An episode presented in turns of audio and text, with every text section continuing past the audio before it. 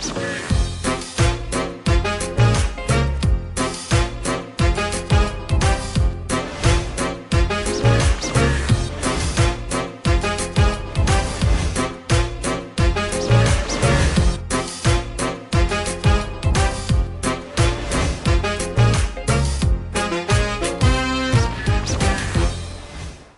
สวัสดีครับ นี่คือครูที่ปรึกษาและผมแจ็คไรเดอร์พร้อมทำหน้าที่ร่วมคลี่คลายกับทุกคนไปด้วยกันครับ วันนี้ในห้องที่ปรึกษาของเรานะครับ มีคุณน้องขอปรึกษา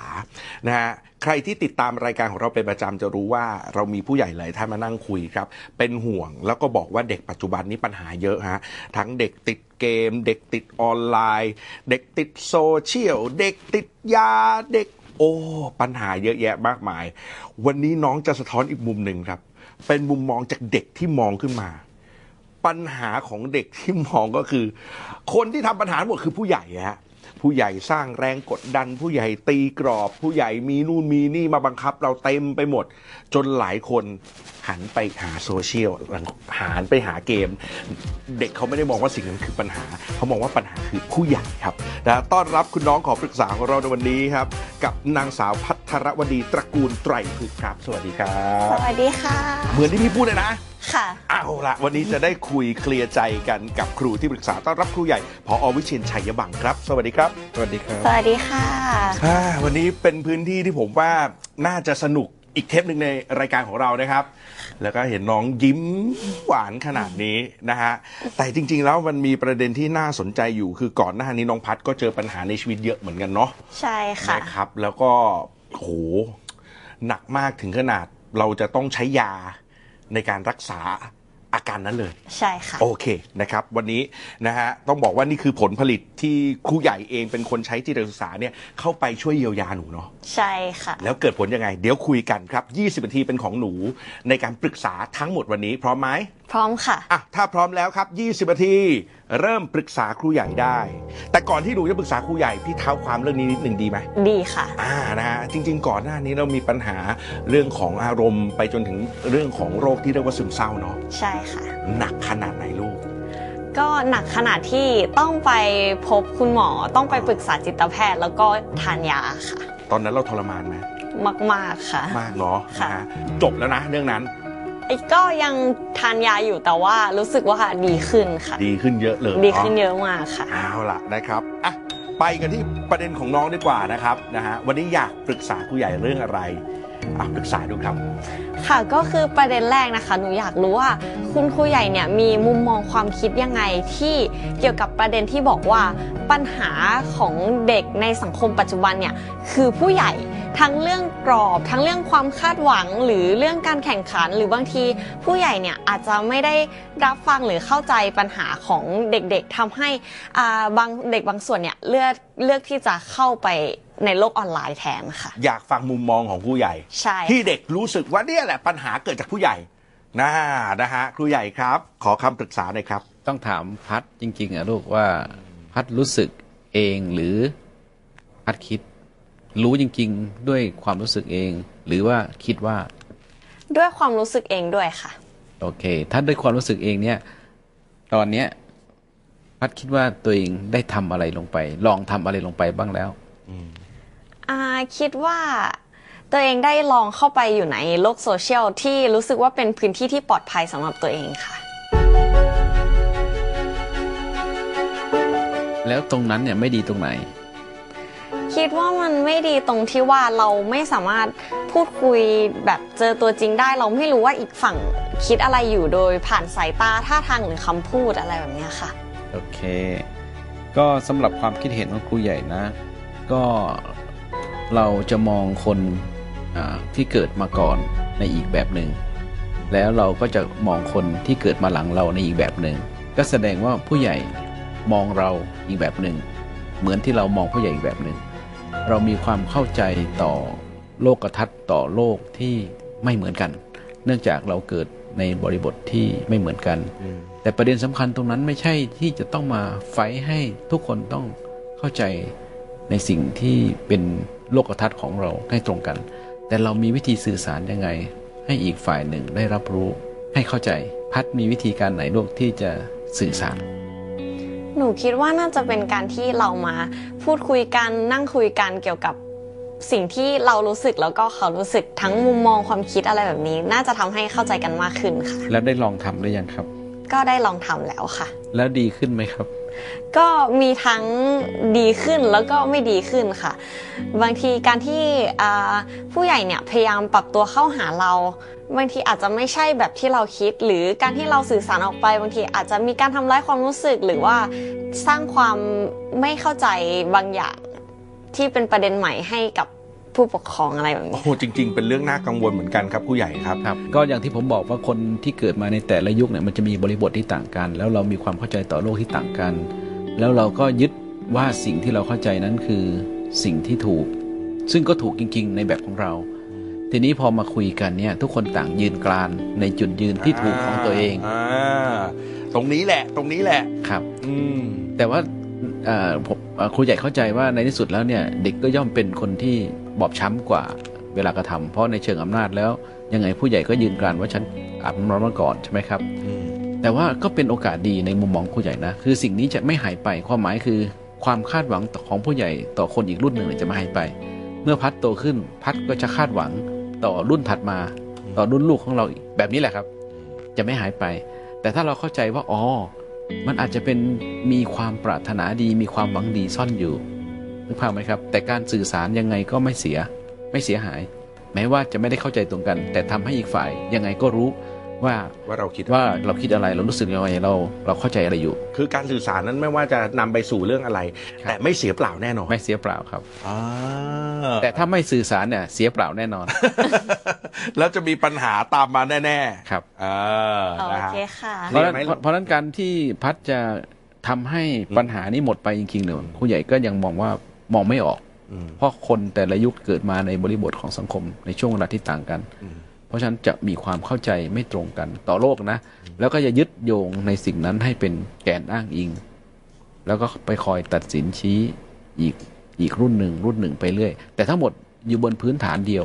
ถ้าเราวางใจว่าทั้งหมดอยู่บนเจตนาดี ความปรารถนาดี ไม่ได้แค่คิดการทำร้าย ไม่ใช่การทำลาย อันนี้เราก็จะสบายใจเราค่อยๆ รับฟังแล้วก็สื่อสารไป คือข้อดีของการสนทนาเนี่ยเหมือนที่น้องพัดพูดเมื่อกี้ว่า การที่เข้าไปโลกออนไลน์ ก็ดีอยู่นะ แต่เพียงแต่ว่าไม่ได้มีปฏิสัมพันธ์โดยตรง คือข้อดีของการมีปฏิสัมพันธ์โดยตรง การพูดคุยกันเนี่ยเราได้เห็นสิ่งหนึ่ง ที่มีเฉพาะมนุษย์เท่านั้นที่เห็นคือตาขาวตาดำกัน เรามีตาขาวที่เยอะเพราะฉะนั้นเวลาเราจ้องตาดำกันเนี่ยเราเห็นตัวเองอยู่ในนั้น แล้วเราจะเห็น voice เห็นเจตนา เห็น willing เห็นเจตจำนง ลึกๆ ที่มนุษย์มีต่อกัน ที่พูดออกมาไม่ได้อืมแต่มันคือความเมตตาความกรุณาความหวังดี ความปรารถนาดีทั้งนั้นเลย อืมแล้วในจอโซเชียลให้ไม่ได้ ให้ไม่ได้ครับ มองตาดำเนี่ยผมโอ้โห มองไม่ค่อยเห็นเลยลูกตาพวกเราสองคน นะฮะโอเคนพัฒน์เคลียร์ไหมเอ่ย เคลียร์ค่ะเคลียร์นะรู้สึกว่าเข้าใจเลยว่าอ๋อเราต้องอาจจะต้องถอยความคิดเรามาคนละก้าวนิดนึงลองฟังลองทำความเข้าใจเขาดูอาจจะโอเคขึ้นค่ะเออถูกนะต้องครับตอนนี้คือเราก็ยังคิดว่าเราถูกอยู่นะ อืมอืมแต่เราก็พลอยรับรู้ว่าฝั่งนั้นก็คิดว่าตัวเองถูกเหมือนกัน อืมโอเค ดีมาก ๆ เลยครับ แล้วก็เวลากำลังดีด้วยนะครับ 12 นาทีที่เหลือของน้องพัดกับคำถามต่อไป ถ้าพร้อมแล้ว ปรึกษาครูใหญ่ต่อได้ครับ ค่ะคือต่อจากประเด็นเมื่อกี้เลยค่ะ คือพอเราเนี่ยมีการเข้าไปในโลกโซเชียลโลกออนไลน์มากขึ้น อืมด้วยความที่เทคโนโลยีในปัจจุบันเนี่ยครับมีความรวดเร็วทำให้เราแบบไม่สามารถโฟกัสสิ่งต่างๆ ได้ทำให้เกิดวิกฤตจดจ่อขึ้น คือเราไม่สามารถโฟกัสหรือว่าเอ่อพยายามจะหาข้อมูลอะไร โดยที่ตัวเราต้องการได้ทำให้มันเกิดปัญหาขึ้นครูใหญ่คิดว่ามันส่งผลกระทบต่อการเรียนรู้ของเด็กยังไงบ้างคะคือถ้าเราไม่จดจ่ออย่างนี้ใช่ไหมฮะใช่หรือว่าค่ะเราไม่มีความมุ่งมั่นกับสิ่งสิ่งนั้นพออ่า โดยเฉพาะที่เกิดขึ้นในยุคปัจจุบัน เพราะว่าโซเชียลมันมีมันมีข้อมูลข่าวสารจำนวนมหาศาลให้เราสนใจ อันนี้ก็สนใจ อันนี้ก็สนใจอย่างเงี้ยใช่ไหมใช่ค่ะอ๋อแบบอย่างเราเข้า Google เราจะไปเสิร์ชหาเรื่องนี้ แต่เรื่องนึงก็แวบแวบแวบแวบแวบขึ้นมาทำให้เราแบบหลุดไปได้ค่ะ อันนี้ยกตัวอย่างดีมากครับผู้ใหญ่ครับ หาอะไรสักอย่างใน Google น่ะแล้วเลื่อนขึ้นน่ะมันชอบมีอันอันอื่นมาดึงความสนใจ เอ้าเรื่องนี้ยังไม่ได้คำตอบเลย ไปดูเรื่องใหม่อีกแล้ว ค่ะเออเออจริงครับผู้ใหอาจญ่คจะรับเป็นด้วยอัลกอริทึมของโปรแกรมที่เอ่อขึ้นสิ่งที่เราสนใจมาด้นะวย ขยันนำเสนอแล้วแหละ นะครูใหญ่ครับกับคำถามนี้ครับครูใหญ่ให้คำปรึกษาเลยครับ พัดเคยเล่นเกมที่ใช้เวลาเล่นเกมต่อเนื่องเนี่ยนานที่สุดกี่ชั่วโมงครับ โอ้ประห้าหกชั่วโมงก็มีโอเค ค่ะ โอ้ แสดงว่า 5-6 ชั่วโมงเนี่ยคือการจดจ่ออเพราะฉะนั้นเราไม่มีปัญหาเรื่องการจดจ่อจริง ๆ หรอก แต่ว่าเรามี การให้ความสำคัญต่อการจดจ่อเพี้ยนไปนิดนึงเพราะฉะนั้นเราก็เลยเลือกที่จะให้การจดจ่อกับสิ่งที่สำคัญน้อยกว่า แต่ตอบโจทย์อารมณ์มากกว่า ความรู้สึกชอบรู้สึกอยากมากกว่า แต่บางอย่างมันเรื่องสำคัญมาก เช่น เราจะหาความรู้อะไรสักเรื่อง ซึ่งมันจำเป็นมากต่อการที่จะเอานำมาใช้เนี่ยนึกภาพไหมครับ มันมีความยากมันไม่ได้ตอบสนองแบบ มันไม่ให้โดพามีนทันที เราก็เลยถูก หันเหเฉยฉายไปหาข้อมูลอื่น แวะแวะแวะนี้อัลกอริทึมเองหรือว่าระบบอ่าอ่าในโซเชียลมีเดียในเครื่องมือสื่อสารสมาร์ทโฟนเนี่ยเขาก็ใช้วิธีที่เก่งมากคนที่อยู่เบื้องหลังก็ใช้วิธีเก่งมาก เขาให้เราเลื่อนขึ้นใช่ไหมครับ เลื่อนหน้าจอขึ้นไปเรื่อยๆ การเลื่อนหน้าจอขึ้นเรื่อยๆเนี่ยเขาเรียกว่าการให้รางวัลแบบแปรผัน หมายความว่าเราจะเจอสิ่งที่ชอบ และก็เจอสิ่งไม่ชอบ อยู่เรื่อยๆครับ เพราะฉะนั้นเราจึงหยุดเลื่อนไม่ได้ เพราะเดี๋ยวก็ชอบ เดี๋ยวก็ไม่ชอบ เดี๋ยวก็คงไปเจอที่ชอบอยู่เรื่อย การทำแบบเนี้ยครับ มันทำให้เราอยู่หน้าจอนาน แล้วอัลกอริทึมก็จะนับว่าเราเราหยุดอยู่ตรงไหนนานอืมคราวนี้ข้อมูลพวกนั้นก็จะเริ่มหลั่งไหลออกมาใช่ไหมครับ มันก็ยิ่งตรงกับความสนใจเรามากขึ้นไอตัวสมองส่วนกลางเนี่ยนะ เราก็ละเลยการใช้สมองส่วนนอก ส่วนตรรกะ ส่วนวิจารณญาณ มันก็หลุดไป เพราะว่าสมองส่วนกลางเนี่ยส่วนอารมณ์ความรู้สึกมันได้รับการตอบสนองแล้วมันฟินอยู่มันฟินใช่ครับเพราะฉะนั้นประเด็นคือไม่ใช่ว่ามนุษย์ ไม่มีความสามารถในการจดจ่อแต่เราเรียงลำดับความสำคัญของการจดจ่อผิดอันนี้เป็น skill ที่สำคัญมากสำหรับเด็กในยุคเรานะ ลึกซึ้งนะลึกเป็ซึ้นงนะเป็นพัดประเด็นที่น่าสนใจที่คิดว่าน่าจะนำไปปรับใช้ได้เยอะเลยค่ะทั้งเออเออ แบบในการหาข้อมูลนะแล้วนี่รู้ทันแล้วนะ พอเลื่อนเลื่อนรู้สึกฟินสักพักเอ้ยไม่ใช่ละนี่กำลังหลงทางแล้วกำลังหลงทาง เออเออนะฮะอะเข้าใจแล้วก็ดีมากๆเลย เคลียร์นะพานะ เคลียร์ค่ะ โอเค มีคำถามต่อไปกับ 8 นาทีที่เหลือถ้าพร้อมแล้ว ปรึกษาครูใหญ่ต่อครับ ค่ะโดยอ่าที่หนูได้มาเรียนโรงเรียนลำไปลายมาศพัฒนาเนี่ยนะคะ ก็จะมีอ่า จิตศึกษาที่ครูใหญ่เนี่ยให้ทำได้เราได้คิดใคร่ควรอะไรแบบนี้หนูก็เลยอยากรู้ว่า จิตศึกษาเนี่ยมีส่วนช่วยในการช่วยลดปัญหาวิกฤตจดจ่อไหม ถ้ามันช่วยเนี่ยมันช่วยในเรื่องไหนบ้างอะโอเคครับ กระบวนการจิตศึกษาทั้งหมดเนี่ยมันช่วยกระตุ้นให้สมองเปลือกสมองส่วนหน้า ซึ่งทำงานเกี่ยวกับอ่าทักษะสมองหรือ EF นี่นะได้แข็งแรง ให้ให้วงจรเส้นทางมันแข็งแรง เปลือกสมองส่วนหน้าเนี่ยมันเป็นเป็นส่วนคิด ส่วนประมวลผล ส่วนคาดการณ์ส่วนที่จะชั่งน้ำหนักข้อมูลแล้วก็ชวนตัดสินใจ สังเกตไหมว่าทุกครั้งที่เราเข้า เราจะเริ่มจากความการรู้ตัวก่อน การรู้ตัวเนี่ยเราก็จะมารู้เนื้อรู้ตัวรู้ลมหายใจ ทันทีที่รู้ตัวสมองส่วนหน้าจะทำงาน อืมทีนี้ครูก็จะให้สถานการณ์ที่เกิดขึ้น ในรอบๆตัวหรือรายวัน เพื่อให้เราได้ครุ่นคำหนึ่งคิด เพื่อจะหาทางตัดสินใจ แล้วหลังจากตัดสินใจแล้วทุกคนก็แชร์ออกมา การที่ทุกคนแชร์นี่เราก็จะเห็นมุมมองที่หลากหลายในการที่จะตัดสินใจต่อสิ่งเดียวกันนั้น เราก็จะเห็นค่าเฉลี่ยของประชากรว่าเอ๊ะตัดสินใจออกมาแนวโน้มไหนเนี่ยมันน่าจะได้ผลดีที่สุด แสดงว่าสมองส่วนหน้าของเราเนี่ยฝึกฝนการตัดสินใจด้วยสถานการณ์จำลองทุกวัน เพื่อจะตัดสินใจให้ได้ผลดีที่สุด แต่ถ้าเราไม่มีไม่มีการฝึกแบบนี้ไม่มีฝึกการตัดสินใจประท่าปัญหาใคร่ครวญตัดสินใจแบบเนี้ยส่วนใหญ่เราจะตอบสนองต่อสิ่งต่างๆ ด้วยอารมณ์ความรู้สึกและสัญชาตญาณเอาที่ตัวเองชอบเห็นไหมครับค่ะแต่ตอนนี้สังเกตไหมว่าทุกครั้งที่เจอสถานการณ์ที่ครูโยนให้เนี่ย เราจะพยายามหาเหตุผลมาให้ supportการตัดสินใจของเรา แล้วเราก็ได้ฟังคนอื่นด้วยว่าคนอื่นตัดสินใจอย่างไรกับให้เหตุผลแบบไหน วงจรเนี้ยจะทำให้เราไม่ตัดสินใจแบบไวหรือแบบที่ใช้สมองส่วนกลาง เพราะฉะนั้นเห็นข้าวของที่เขามาโฆษณาขายอยู่ในมือถือ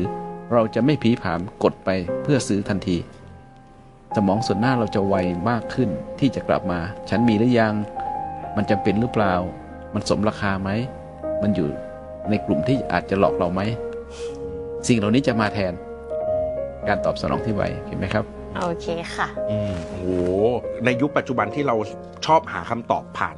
โลกโซเชียลเนี่ยครับ คือบางครั้งเนี่ยมันขึ้นข้อมูลมาคับคล้ายคับคาว่าจะเป็นสิ่งที่เรารู้สึก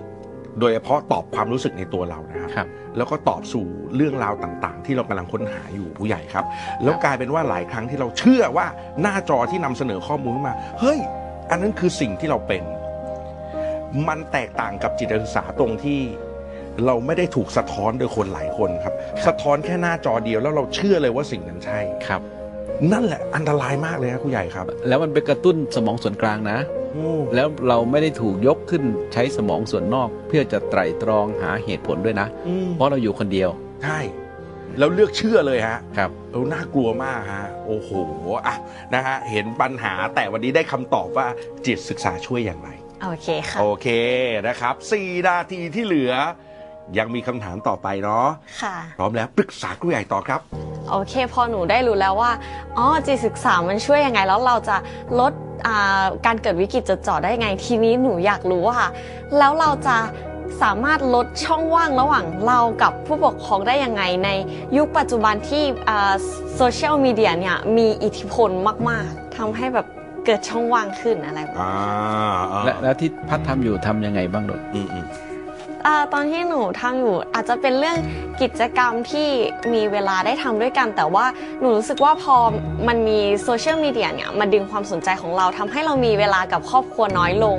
แล้วแบบหันไปสนใจมันมากขึ้นอะไรอย่างเงี้ยค่ะ กิจกรรมร่วมกันของครอบครัวเนี่ยก็เป็นเรื่องใหญ่เนาะแต่เราจะดีไซน์ยังไงให้มีกิจกรรมร่วมกัน กิจกรรมทางสังคมที่เราหลีกเลี่ยงไม่ได้อยู่แล้วก็คืออาการกินข้าวด้วยกัน ทุกครั้งเนี่ย เราสามารถสร้างวัฒนธรรมนี้ขึ้นได้ไหม ทุกครั้งที่เรานั่งกินข้าวด้วยกัน เราจะวางโทรศัพท์มือถือเป็นไปได้ไหมอืมหรือว่าอ่าแล้วก็เราอาจจะหากิจกรรมอื่นที่เราออกไปนอกบ้านด้วยกัน อย่างเช่นสมมุติว่าขับรถมาด้วยกันที่กรุงเทพตอนเนี้ย เราหันมาสนทนากันแทนที่จะอยู่กับมือถือ อืมอะไรเงี้ย เป็นไปได้ไหมเกิดเป็นไปได้ไหมแบบนั้นได้ไหมหนูคิดว่า ถ้าสมมติเราตั้งใจจริงๆ หนูคิดว่าเป็นไปได้ค่ะ โอ้โห แต่มันอยู่ข้างมือเลยนะ มันก็รอเราเข้าไปนะ มันมีความรู้สึกแบบนี้ทุกครั้งเลยครูใหญ่ครับ ในขณะที่เรารู้ตัวแล้วเออมาเรามาคุยกันในรถดีกว่า แต่คุยสักพักแล้วพอมันเดทแอร์ เฮ้ยมันอยู่ข้างตัวเราเลยนะ หรือบางทีมีเสียงแจ้งเตือนขึ้นมาอะไรแบบเนี้ยค่ะ มันทำแบบดึงความสนใจเราแล้วแบบโอ้โห เราจะดึงกลับมาได้ยังไง โอเคยักษ์ว่าของครูใหญ่เนาะครูใหญ่เนี่ยจะออกแบบวิถีชีวิตของตัวเองเนี่ย แล้วในวิถีชีวิตน่ะมีส่วนที่เกี่ยวข้องกับโทรศัพท์น้อยลง อย่างเช่น ช่วงเวลาครูใหญ่ตื่นตีสามถึงหกโมงเป็นช่วงเวลาที่ต้องอ่านหนังสือและเขียนหนังสือ เพราะไม่จำเป็นต้องมีต้องจับโทรศัพท์มือถืออยู่แล้ว เพราะว่าไม่มีใครโทรหาอยู่แล้วในช่วงในตีช่วงเวลานั้นในช่วงตีสามถึงหกโมงแล้วพอตีอ่าหกโมงถึงอ่าเจ็ดโมงคือช่วงเวลาเดิน ไม่จำเป็นต้องมีโทรศัพท์อยู่แล้วอืมเพราะในขณะที่เดินเนี่ยเราได้หายใจเราได้สัมผัสพื้น เราได้ยินเสียงนก เราได้สูดอากาศ ได้ได้โดนแสงแดด เป็นเป็นว่าวันนั้นสี่ชั่วโมงครูใหญ่ไม่ได้ แตะต้องโทรศัพท์แล้ว แต่นี่อันตรายมากนะครูใหญ่พูดแล้วนะฮะคนที่ติดต่อครูใหญ่ช่วงบ่ายไม่ได้เนี่ยเขาจะไปโทรตอนตีสามนะครูใหญ่ก็ก็กำลังกำลังจะบอกว่าจริงๆแล้วเนี่ย เราออกแบบ พัดเองต้องออกแบบวิถีที่จะอยู่ห่างจากมันอืมเช่นกำหนดให้ว่าช่วงนี้เป็นช่วงอ่านหนังสืออืมนิยายก็ได้อืมช่วงนี้เป็นช่วงปัก ช่วงนี้เป็นช่วงกินข้าวกับครอบครัว เราออกแบบของเราแบบเนี้ยเราก็จะห่างจากไอ้ ตัวนั้นได้มากขึ้นอืมไม่ได้แปลว่าไม่ได้ใช้นะโลกของเราก็อาจจะต้องโลกของของพัดก็อาจจะต้องใช้มัน แล้วเราก็อาจจะค้นพบว่าจริง ๆ แล้วถ้าเราไม่แตะเราอาจจะมีเรื่องราวอะไรให้เราทำดีๆ อีกเยอะเลยครับก็ก็โรงเรียนเราก็ทำให้ดูใช่ไหมครับอืมว่าโรงเรียนเราเนี่ยเด็กๆ ก็ไม่ได้เอาโทรศัพท์มือถือไปเลย แล้วก็มีช่วงเวลาที่จะสามารถค้นคว้าได้ในช่วงช่วงไหน หรือใช้โซเชียลได้ช่วงไหนอืมกลับมาบ้านก็ใช้ได้ แต่อย่างน้อยเราออกแบบวิถีให้ที่โรงเรียน ไม่ได้ใช้เลยอืมก็อย่างน้อย8ชั่วโมงก็เรายังอยู่ต่อหน้ากัน สนทนากัน มีปฏิสัมพันธ์เหมือนมนุษย์ที่เราทำกันอืมอันนี้คือการดีไซน์วิถีวันพัดกับอันนี้พัดก็ดีไซน์วิถีตัวเอง จริง ๆ เนี่ยในมุมของเด็กมันทรมานไหมครับ8ชั่วโมงนั้นอืม8ชั่วโมงหนูคิดว่า ถ้าใน8ชั่วโมงที่ไปโรงเรียนไม่ทรมานค่ะ แต่ว่าถ้าอยู่ที่บ้านเนี่ยน่าจะ หนักพอสมควรเพราะว่าอย่างเราไปโรงเรียนเรามีกิจกรรมทำกับเพื่อน เราก็ไม่ได้ อ่าอย่างที่ครูใหญ่ว่าเลยค่ะ พอเรามีกิจกรรมที่ทำเราไม่จำเป็นต้องสนใจมัน แต่พอเราอยู่คนเดียวหรือเราอาจจะไม่ได้ทำอะไรอย่างเงี้ยค่ะ มันก็จะเริ่มเป็นตัวที่ดึงความสนใจของเราอะไรอืมเพราะฉะนั้นจริง ๆ ในทุกขณะที่เรารู้สึกว่าอยากดีไซน์ให้เราอยู่ห่างจากเอ่อเครื่องมือสื่อสาร เราต้องมีกิจกรรมทำใช่ไหมครูใหญ่ฮะ ใช่ครับ โอ้โอ้โอ้แค่นั้นเองนะฮะ แต่กิจกรรมนั้นอาจจะเกิดในระหว่างเพื่อนก็ได้ กิจกรรมนั้นเกิดกับพ่อแม่ก็ได้ ได้หมดเหมือนกัน โอ้ดีมาก ๆ ครับอ้าวแต่ว่าหันไปดูเวลาหมดเวลาแล้วครับพัดครับ เป็นไงวันนี้เคลียร์เนาะเคลียร์มากเคลียร์ทุกประเด็นเลยเคลียร์ทุกประเด็นเลยนะครับ วันนี้ขอบคุณพัดมากๆเลยที่มานั่งคุยกับพวกเรา ครูที่ปรึกษามีสีสันมากเพราะว่าหนูยิ้มตลอดเวลากับคำตอบที่ได้รับมา ขอบคุณมากครับพัดครับ ขอบคุณมากค่ะและขอบคุณครูใหญ่ครับ ขอบคุณครับ ขอบคุณค่ะ ประเด็นที่คุยกับครูใหญ่วันนี้ที่รู้สึกว่าเคลียร์มากแล้วก็จะเอาไปปรับใช้ก็คือประเด็นในเรื่องของการคุยกันค่ะ ก็คือ ถ้าเรามองต่างคนต่างมองว่าตัวเองถูกเนี่ยอาจจะทำให้เกิดปัญหาใหม่ ๆ แต่ถ้าลองปรับมุมมองลองถอยออกมาคนละก้าวก็จะทำให้เราสามารถคุยกันได้ดีมากขึ้นค่ะ เราสามารถออกแบบวิถีชีวิตให้ใช้โซเชียลให้น้อยลง แต่เป็นประโยชน์มากขึ้นได้นะครับ เพราะในมิติของชีวิตเราจริงๆเนี่ย มันมีงานที่ต้องทำมีสังคมที่ต้องเข้าหรือครอบครัวที่ต้องอยู่ร่วม แล้วก็มีชีวิตส่วนตัว แล้วก็ยังมีงานสร้างสรรค์หรืองานเชิงจิตวิญญาณด้วย ถ้าเราเห็นว่าทั้ง 4 งานนี้มันคืองานที่เป็นส่วนหนึ่งของชีวิต เราแบ่งให้เป็นสัดเป็นส่วน แล้วโซเชียลจะมาเกี่ยวข้องกับเราเพียงไม่กี่ส่วนเท่านั้นเองครับ This is Thai PBS podcast. View the world via the voice.